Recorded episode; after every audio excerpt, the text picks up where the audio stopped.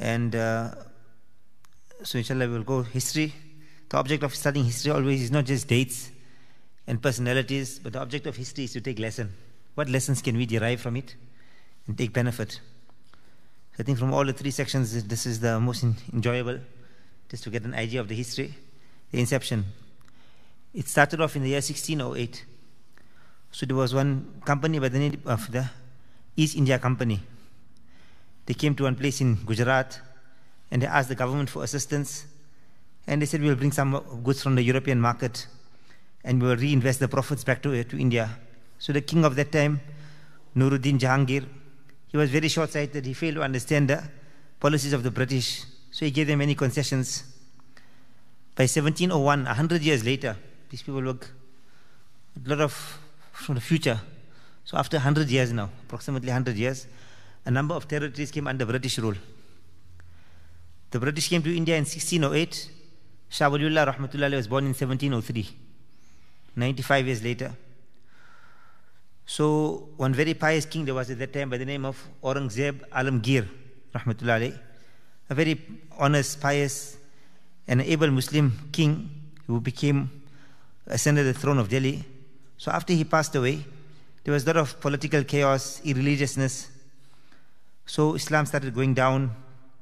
So Shah Waliullah Rahmatullah was born four years before the death of Alamgir Rahmatullah Shah Waliullah Rahmatullah he studied by his father, Shah Abdul Rahim Saab, who was his teacher also, his spiritual guide, his sheikh also.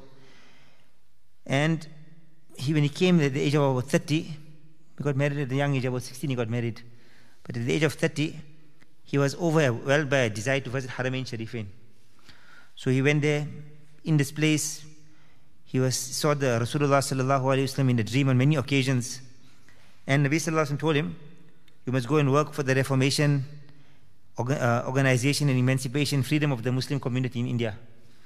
So he spent 14 months in Hijaz. He performed two Hajj, and then he took a lot of benefit from the Muhaddithin, the great ulama of Hadith in the subcontinent.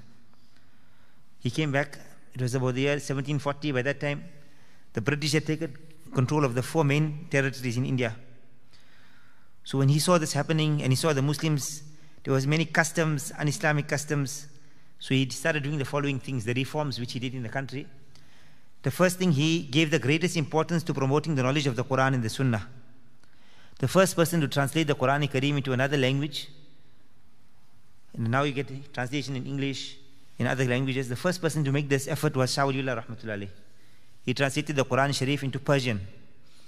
And he added some few notes on it, and he called this kitab Fathur Rahman. At that time in India also, there wasn't much importance given to the study of hadith. More rational sciences, logic. If you study the old uh, syllabus you see of India, sometimes 17 to 20 kitabs on logic they used to do. And hadith, maximum mishkat if they studied Mishkat. Sometimes not even Mishkat Sharif was, was taught. So Shah Waliullah Rahmatullah he had gone to Haramain Sharifain, he learned the uh, Siha Sitta, the six famous kitabs of Hadith.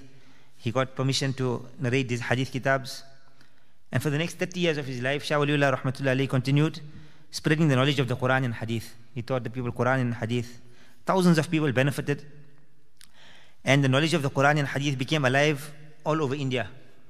And never mind all over India, throughout the world. Today, whatever benefit generally is Quran and Hadith, which was taught in that way, was through the barakat of Shah Waliullah Rahmatullah. Allah Ta'ala spread his knowledge throughout the breadth and length of the world, so much so that even if a person goes to uh, Haramain Sharifain, the Imams of the Haram, they had no sanad of hadith, they had to take the sanad of hadith from our ulama of India also. Many of the, uh, there was one great Yemen sheikh in South Africa.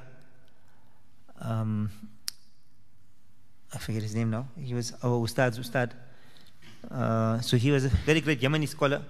So I was surprised to find out also that his son also went to the ulama of Deoband because there was Madrasa Saulatia in Makkah Mukarramah. So he studied there. And then he, from there he got knowledge of hadith and then he came to South Africa. And then he taught many people became hafiz at his hands. And, uh, many people benefit from him. He was a Yemen scholar, scholar but then also his son of hadith came from, from the ulama of India. So this Shah Waliullah Rahmatullah was the mujaddid of his era. And Allah Ta'ala used him for, in a great re- revival and reformation of the ummah. Uh, Sheikh Abdul Hayy Qattani Rahmatullah writes that Shah Waliullah was from the unique and exceptional latter day scholars in knowledge, in practice, in prominence.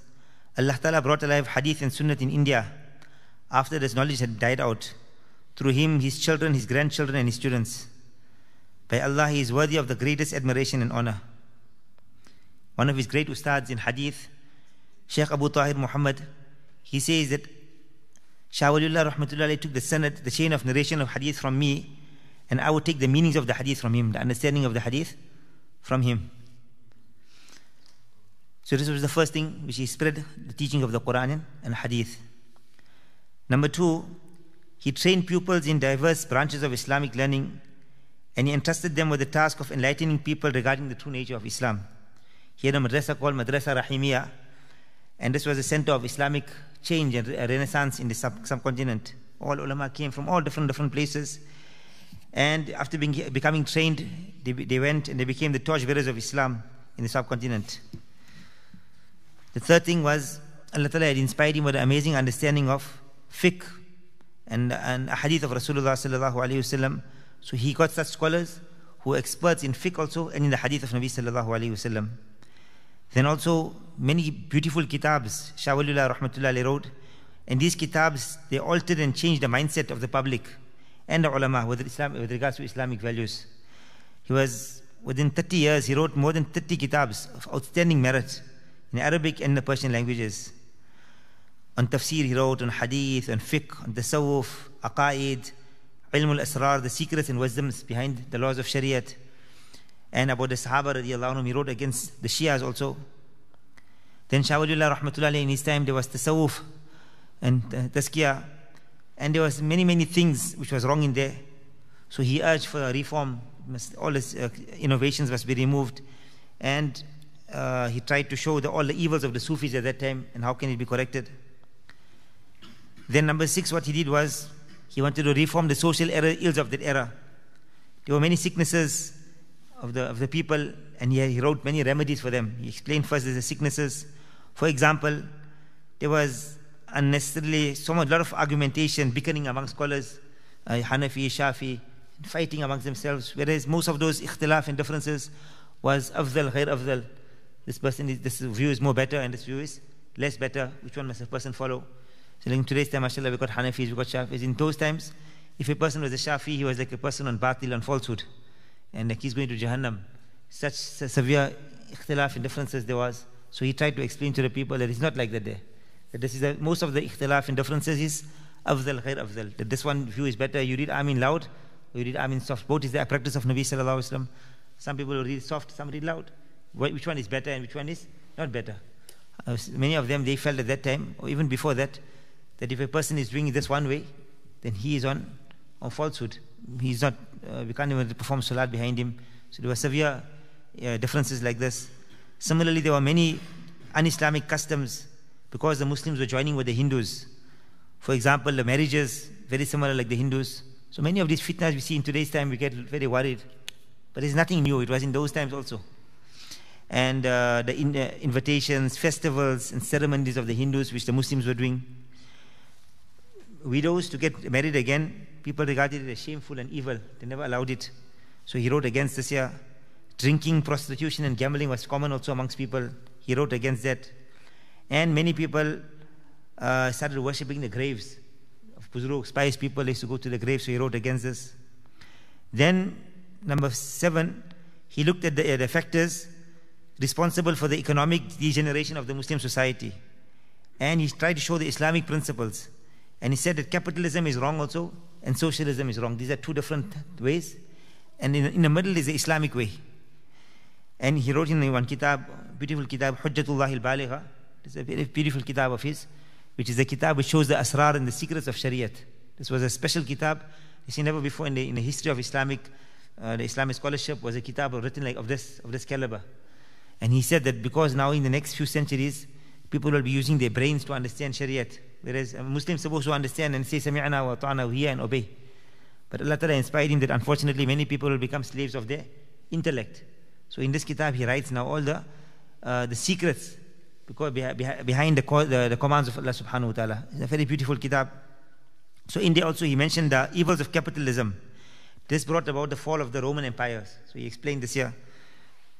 And he was critical of the economic exploitation of the poor people because this had caused a lot of uh, instability in the world.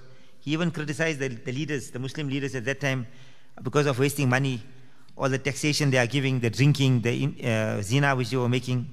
And he wanted an Islamic state in which the governor was ruled by Quran and Sunnah. And you must not have any exploitation of the people. Then, number the last point which is mentioned about him, he was aware of the political conditions and the dangers facing the Muslims of India in the era. So he wrote to all great, uh, big kings, trying to explain to them to stop the rot which he saw on the political scene.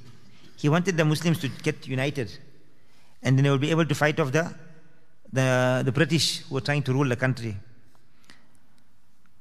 So anyhow, he wanted to bring also the, the Islamic Khilafat following the example of the Khulafa Rashidin. So know, this was Shah Waliullah Rahmatullah's uh, thinking. Shah, uh, according to Mulana Qasim Nanotwi Rahmatullah he said, if Allah Ta'ala had only created Shah Waliullah in the land of India, this would have been sufficient for the entire land of India to have pride. That one person Allah Ta'ala created and what khidmat of deen he had done. Anyhow, after he passed away, his son continued his work, Shah Abdul Aziz Rahmatullah and for, with his brothers and family members, he promoted his father's mission for the remaining portion of his life. One of the things was he planted the seeds of antagonism against the British. He was the first person to pass a fatwa that we can now go against the British people and their supporters in India. Because of this year, there was four battles which took place in a place called Mysuri. Sultan Tipu himself, he actively engaged against the enemy. He was martyred in 1799, and unfortunately, his, his chief general, Mir Sadiq, he was a Shia. He betrayed him for 22,000 acres of land offered by the British. Most of the time, you will study Islamic history, you will find that always it was the munafiqs and the hypocrites who were the biggest cause, and most of the times it was the Shias who were the cause of the Muslims losing battles. Whether it was the Tatars, whether it was the Islamic Khilafat in the beginning, in the time of Uthman radiallahu anhu, Ali radiallahu anhu, there was always this group of hypocrites, and most of them like what we call Shias, who were the ones who were the causes of the destruction of the Islamic state. So this also happened to him. This person was a Shia, and he was his chief general. He didn't know, and he sold uh, 22,000 acres of land he got, and because of that, they lost the battle. At that time, there was a person by the name of Sayyid Ahmad Shaheed Rahmatullah a student of Shah Abdul Aziz Rahmatullah So many people were attracted to him, and he was a very pious people. Thousands of people changed their lives. Thousands of people accepted Islam on his hands. So he encouraged the Muslims to submit their names to go and try and free their lands. They went, he went to a certain place in northwest India, which in today is part of Peshawar and Mardan in Pakistan and he wanted to have a Khilafat of Islam based on the Quran and Sunnah to spread throughout India.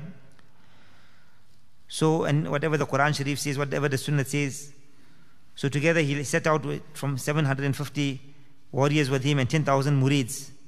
From Rai Barelvi they went. First they went against the Sikhs. So there were many Muslims living in Punjab at that time, but they were humiliated and harassed. There was one person by the name of uh, Ranjit Singh so he started oppressing the Muslims. He turned the courtyard of the Shahi Masjid into a stable. And the, the honor of the woman was taken away. So Sayyid Ahmad Rahmatullah said, We have to go and fight against these people because they are taking, destroying our people, killing our people. So anyhow, they went and started establishing a khilafat on the north, northwestern uh, frontiers, like how the Khulafa Rashidin had done. Shariat was enforced as a law, finance, administration, they had Islamic courts, everything was brought there. They continued advancing. They came to the, the mountains of Balakot. In 1831, this happened. But unfortunately, one of the villagers betrayed the Mujahideen to the Raja's forces. So he attacked at night from the rear of the mountain. And they beheaded Shah Ismail, Sayyid Ahmad Shaheed Rahmatullah while he was in Sajda in Tahajjud Salat. On the same day, his vicegerent Shah Ismail Shahid Rahmatullah Shah Waliullah Rahmatullah, his grandson, he took command and he continued fighting for the next four days. So one Sikh person verbally abused Nabi sallallahu Alaihi wasallam. So Shah Ismail Shahid rahmatullah said, By Allah, I will not die until I have beheaded you. When they attacked Shah Ismail Shahid rahmatullah his head got severed and he fell to the ground. Now he's got no head. But because he had taken a qasam, there's a hadith of Nabi sallallahu alayhi wasallam that there are certain servants of Allah, if they take a qasam they might be ash'atha akhbar, disheveled, hair is disheveled, the clothing is full of dust. But if they take a qasam in the name of Allah, Allah will make them fulfill it. So his hair was severed. Miraculously, Allah made it such that he held onto his sword, his no head. And he ran after the enemy who spoke ill of Nabi sallallahu alayhi wasallam. From a distance of 200 meters, he threw his sword on the enemy. The sword found its way through the enemy's body and he fell to the ground. He also fell onto the ground. About 450 mujahideen were martyred and only 100 returned. But it was no way a defeat. Now many, many people started standing up against the British people. About 1831 now, the ulama realized that the government is getting stronger and stronger in the country. So they had many, many meetings. Many battles were fought against the British. In 1856, senior ulama of India met Maulana Jafar Thanasri, Maulana Wilayat Ali, Haji Imdadullah, Maulana Qasim Nanotwi, Maulana Rashid Ahmad Gangohi, Hafiz Zamin Shahid. So Maulana Qasim Nanotwi Rahmatullah asked them that aren't you aware that the British are sitting right on our heads? They have laid a snare of their rule throughout the country. They want to establish Christianity throughout the country. We lose our deen. So we should either be cut into pieces or we fight them till the end. We can't allow the British to rule our country. So one person said, We are very few in number, our uh, resources are limited. So he asked them, Is our number less than the people of Badr?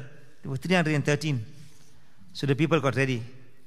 In 1856, there was a battle of 1857, the Battle of Independence. So the Muslims fought, and actually the non-Muslims, what they call us here, the British used to call this the, um, the mutiny. Like they had done Zulam and oppression, there is a mutiny, but actually it is a war of independence. That's our, our name for it. So the, one front was Maulana Jafar Thanasri, and one was under Haji Imdadullah Muhajir Makki Rahmatullah This Maulana Jafar Thanasri, he was eventually caught and locked up and taken to Andaman Islands, Kalapani. When recently our madrasa we had a to uh, Indonesia, Malaysia. So just before reaching Thailand, about one hour away, we were passing over this Andaman Islands. And I'm thinking to myself, Ya Allah, so far. And where Thailand is and where England is, the, I mean, where India is. And thousands of miles away, they brought them onto this, onto this island. And for about, know, about 20 or 30 years, he remained in jail there. But there's an amazing kitab on this. It's called The Island of Black Waters. My brother translated this kitab in English, The Island of Black Waters. And uh, they got a whole history of this person, this Maulana Jafar Thanasri rahmatullah and how he went to jail. It's a very amazing thing. And how Allah's help and assistance came to him while he was in jail. This was regarded as a very bad place and how much of oppression. But when he went there, Allah subhanahu wa ta'ala's help came that some of the leaders changed. They were very soft towards him. And he knew how to write and read. So they gave him a very good job there also. He was a prisoner. And how he gets married also. He had children also. And all the people who hated him and his enemies, how they tried to disgrace him, and Allah made him give him so much of honor. Eventually, after 20 or 30 years, he comes back home and he comes with his family and he comes with his money and all of that. They, Allah Ta'ala gave him izzat and honor. Uh, that British person, they wanted to kill him actually they, in, in, court and they had held a rope that we're going to kill you. So he said, uh, life and death is in the hands of Allah subhanahu wa ta'ala. The, and that same rope was used for another English person. They didn't kill him eventually. The judge changed his ruling. He said, No, these people are getting too excited. They're going to pass away as shaheed. So we can't let them be happy. So they changed their decision that we don't kill them, put them in jail. So they oppressed them to a certain extent, but then after that, he writes how Allah Ta'ala's help and assistance came to him. It's a very amazing story which rekindles a person's iman. So, anyhow, uh, unfortunately, the Muslim people they lost this battle because of uh, limited resources and a betrayal of a few people. Yeah, again, it was betrayal. So they failed to win this war against the British. It was uh, the system of Allah Ta'ala. They lost that battle, but eventually there was so much of goodness which came out for the Muslim Ummah. Darul Umm was formed because of this year. What happened now in 1857? After the, bat- the termination of the battle, the British viceroy to India, he called the ministers and he said, Now, how can we consolidate the British rule over India?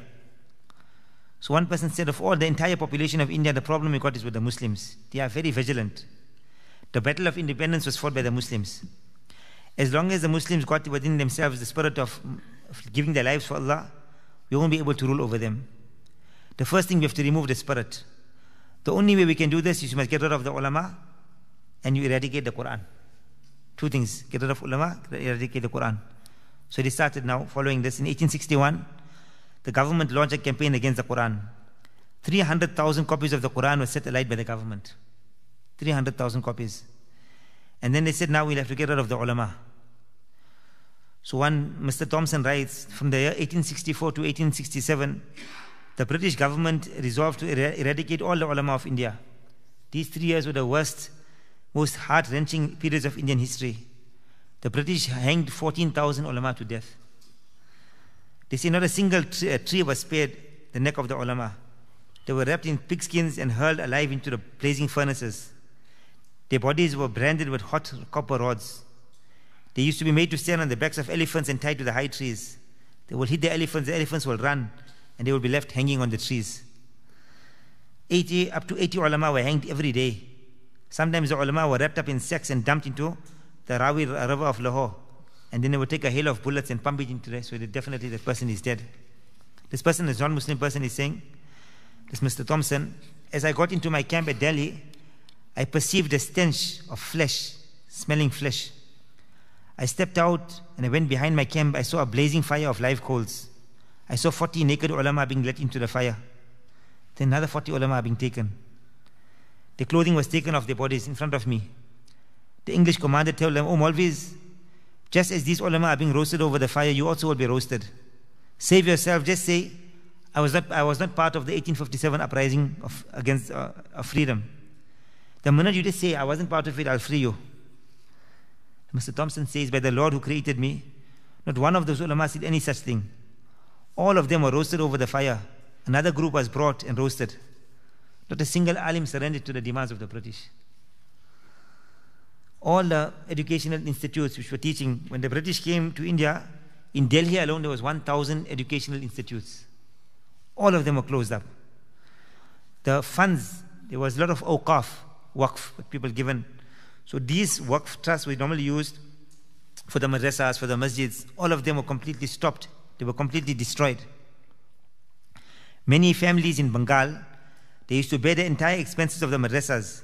Their own children received education there, and the children of the poor neighbors. All these family educational institutions, they dwindled and they fell into poverty. The British uh, government went beyond this, and all the income which was coming from the Muslim people, they completely misused all the income because they didn't want any religious education. So one British person, W. W. Hunter says, with a view to destroy the religious and personal laws of the Muslims, an act was passed in government by which the Muslims were deprived of the management of their religious affairs by officially appointed functionaries. That means now there was no qadis, there was no judge, because if you got a qadi, the qadi will be in the, in in in courts and he will pass decisions for the Muslim people. So they removed all of these things. So there was no dignity at all for the Muslim people. One biographer writes that after 1857, the conditions of the Muslim began getting worse and worse. Many ulama were mercilessly martyred. Thousands of women became widows, no one to care for them. Children were roaming the streets, there was no parental guidance. Wealthy Muslims were living in palatial homes. Now they had to live in informal settlements. They had nothing at all. The last Mughal emperor, Bahadur Shah Zafar, he was arrested and exiled to Rangoon. If they had any slightest doubt about I mean, any Muslim person, he was hanged immediately without any trial. Most of the wealthy Nawabs who used to run madrasas, they were selected by the British and hanged in public, so all of their work must come to an end. Their factories, their properties, and their wealth were usurped. Their children and grandchildren became eligible for handouts. Despite all of this difficulty and hardship, the Muslims in India still kept the alive, uh, the iman alive. He lost his wealth, he lost his belongings, but the wealth of iman, which was in the heart, nobody could take that away. So the people they wanted to protect it. So after killing as many ulama as possible, now you got no ulama, you got no Qurans. Now they said, let us attack the iman of the Muslims. So Christian missionaries now in India, in large numbers, they began roaming the streets of India, misguiding the common Muslim. So whichever ulama were left, now there were very few ulama, but they were very worried. The English put a stop to the Persian language and they replaced it with English. They then one appointed by the person by the name of Lord Macaulay, Macaulay, and he must amend the whole education system in India. He put English subjects into the school curriculum, and anything which had a link with Islam, he removed it. Remember, in the past eras, our, student, our from the time of Umar radiallahu anhu, the maktab system was set up. Hazrat Umar radiallahu anhu was the person who introduced the, the maktab system. And the maktab system, that means whatever worldly education we were getting was through the maktab system. You go to maktab, you learn Quran, you learn hadith, you learn fiqh, you learn adab and etiquettes, and then you learn worldly things also. So the main thing was, was deen. And this was, the worldly education was by the side of it. So every child would go, he would learn the basics and he would learn deen. But after they came now, the way they put the system was that a person only learns dunya. And there must be nothing of religion in their whole syllabus. So the motive was to create such a mindset in the Indian that a native would outwardly look like an Indian, but from within his heart, soul, and mind, he would be British. They were going to achieve this in the name of education. So Lord Macaulay had announced in a speech that amongst the specialities of this new education will be whoever goes through our system of education will be Indian by face and skin, but in heart, soul, and mind, he'll be British. Uh, his heart will be British, but his face and skin, he'll be an Indian person.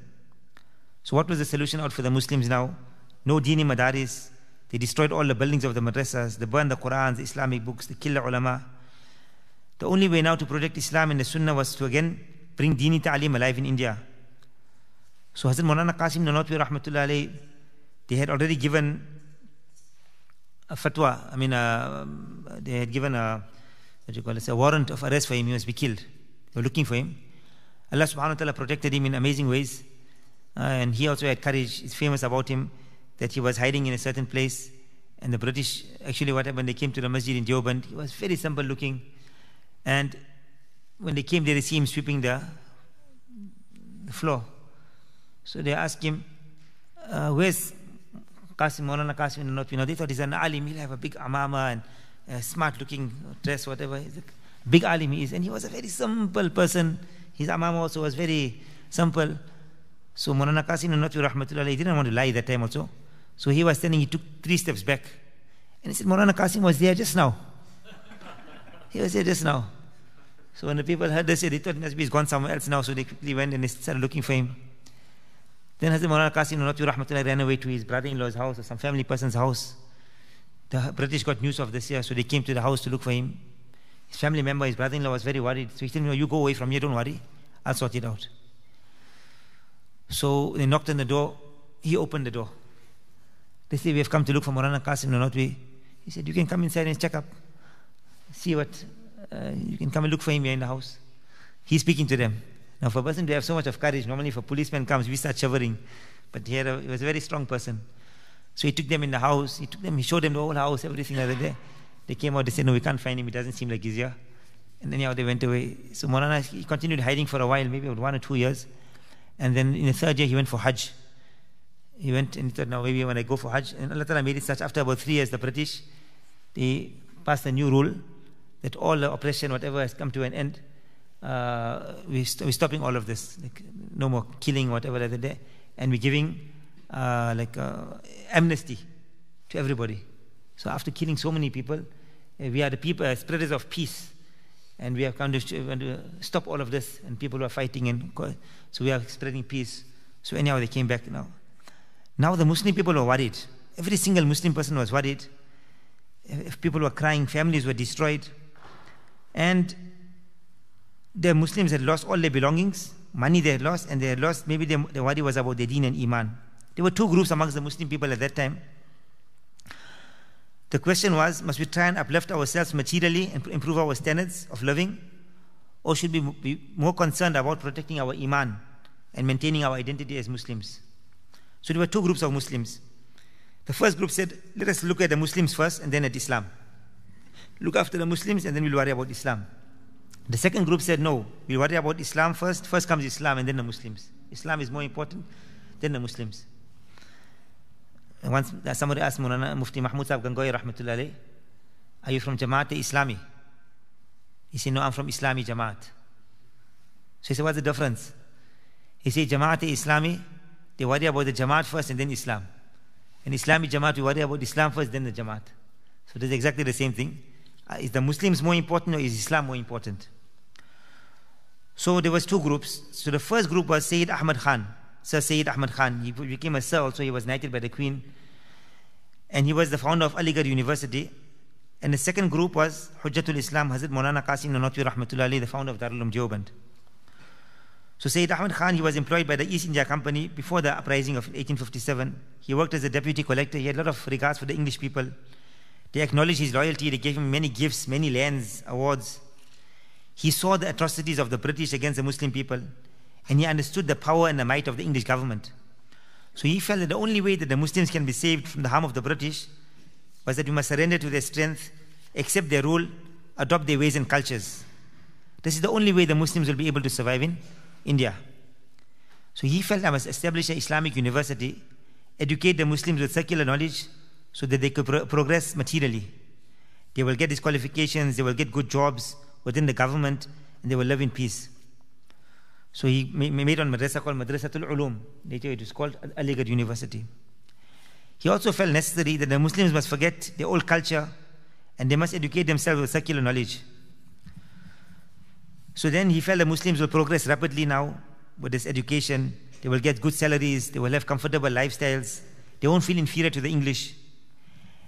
He drove this idea, it was well received by the English authorities, and then he started using the Quran and Hadith to support his ideologies. And many of the ulama, they felt very uncomfortable.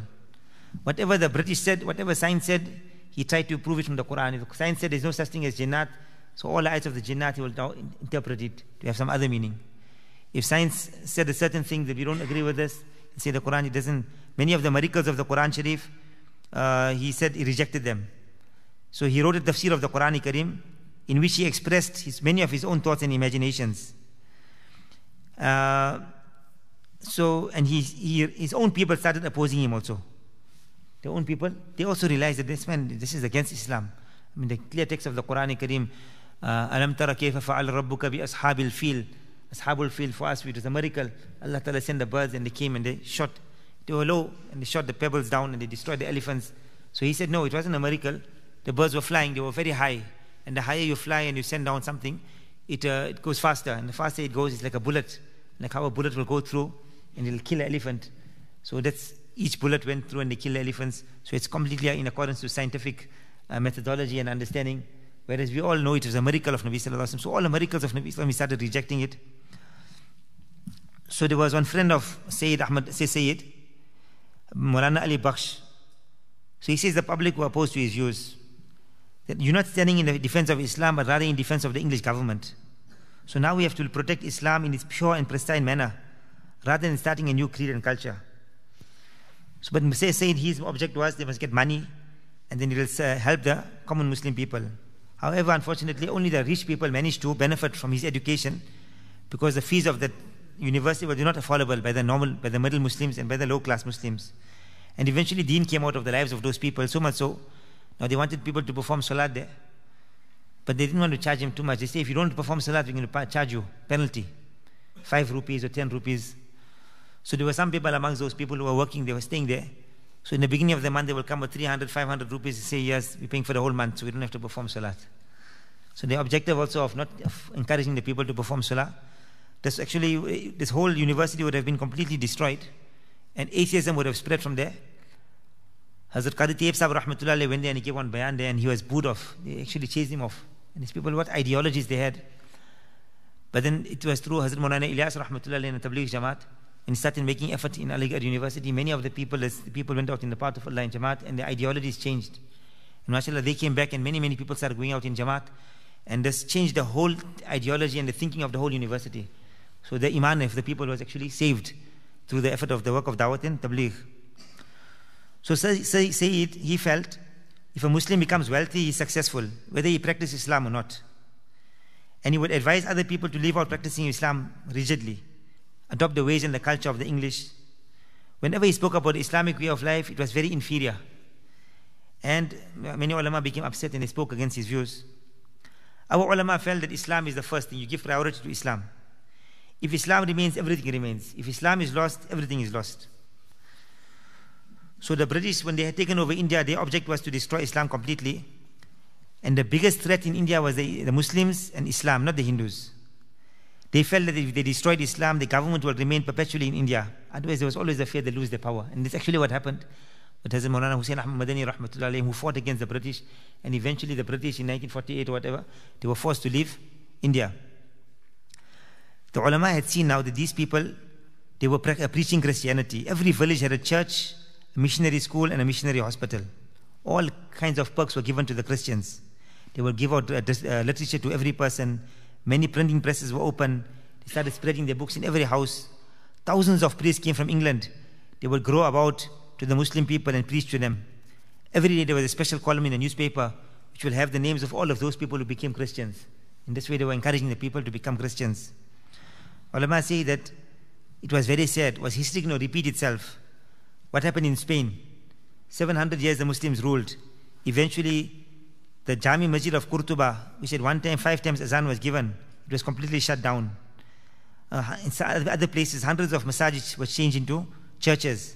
Even in today, but now Alhamdulillah it has changed. In Qurtuba, it was difficult to find a suitable place to perform salat also.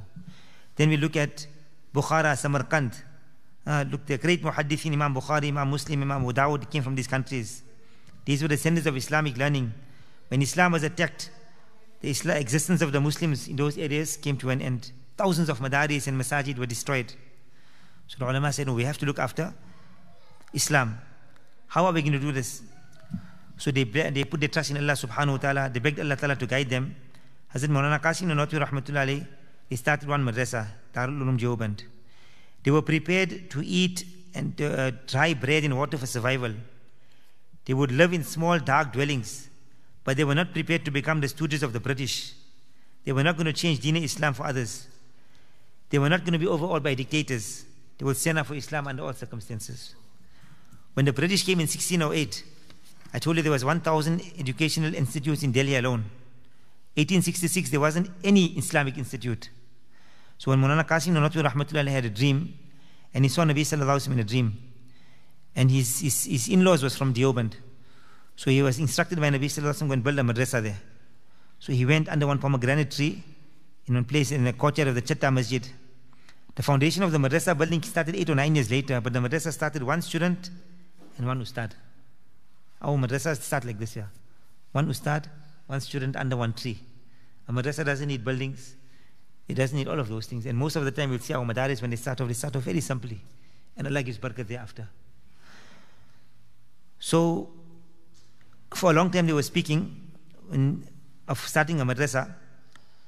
So, at, one day at the time of Ishraq, Haji Abid Hussein, one buzuruk of Deoband, he took a white shawl. He put three rupees inside there. He went to Chatta Masjid, and he told he met Maulana Mehtab Ali Sahib, he put six rupees in a shawl. Maulana Fazul Rahman Uthmani Sahib, he put 12 rupees. They went to Maulana Zulfikar Ali Sahib, Rahmatullah, took out 12 rupees. Other ulama kiram all gave this year. By the evening, Haji Sahib had collected 300 rupees. Now people started giving whatever money they could do. So the great buzruks and pious people, money was collected from them for Darul Uloom Deoband. I remember our Ustad Hazrat Maulana Abdul Hamid Sahib, when he wanted to start our madrasa in Azaadville, he did the same thing. He didn't take money from the rich people. He went to the ulama first. And he went to each alim and he said that uh, I'm starting a madrasa. Whatever you want to put, he gave him the empty envelope. He put whatever money you want. I won't know how much you put inside. And then different different ulama gave money. And one alim gave quite, quite a big sum. And the land of the madrasa was acquired with the, the wealth of the ulama only. Uh, that, these pious people, this awliya Allah, their money, how halal that money is. And Allah Ta'ala puts barakat and blessings in that. So at that time, Hazrat Maulana Qasim Nanotwi Rahmatullah was in Meerut, another place. So Haji Abid Hussein told him, please come to Deoband, I got enough funds now to start the madrasa.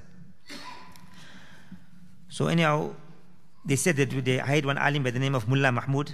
He'll be the ustad of the madrasa. And there was no need for a big structure. They just used the, the courtyard of the Chatta Masjid. A few rooms on the side was the boarding, and the shade of the pomegranate tree in the courtyard was a classroom to, start lessons. So all the people gathered around there. The first student of the madrasa was also Mahmud. The ustad was Mahmud, the student was Mahmud. So Mullah Mahmud was the ustad, and Mahmud Hassan, who eventually became known as Sheikh ul Hind Rahmatullahi, was the first student. So anyhow, on the 15th of Muharram, 1283, the English 1866, 30th of May 1866, on a Thursday, they started no grand opening, no posters, advertising the opening. One ustad, one student. It was actually the culmination of many people's du'as for the protection of Islam in India. So from here we understand a madrasa is not a building. It's rather the fikr and concern to pass on the deen of Allah Ta'ala and the sunnah of Nabi Sallallahu Alaihi Wasallam to the masses and to revive deen in the ummah. 50 years before this, one great person by the name of Sayyid Ahmad Shaheed Rahmatullah we discussed, they were passing by the same area.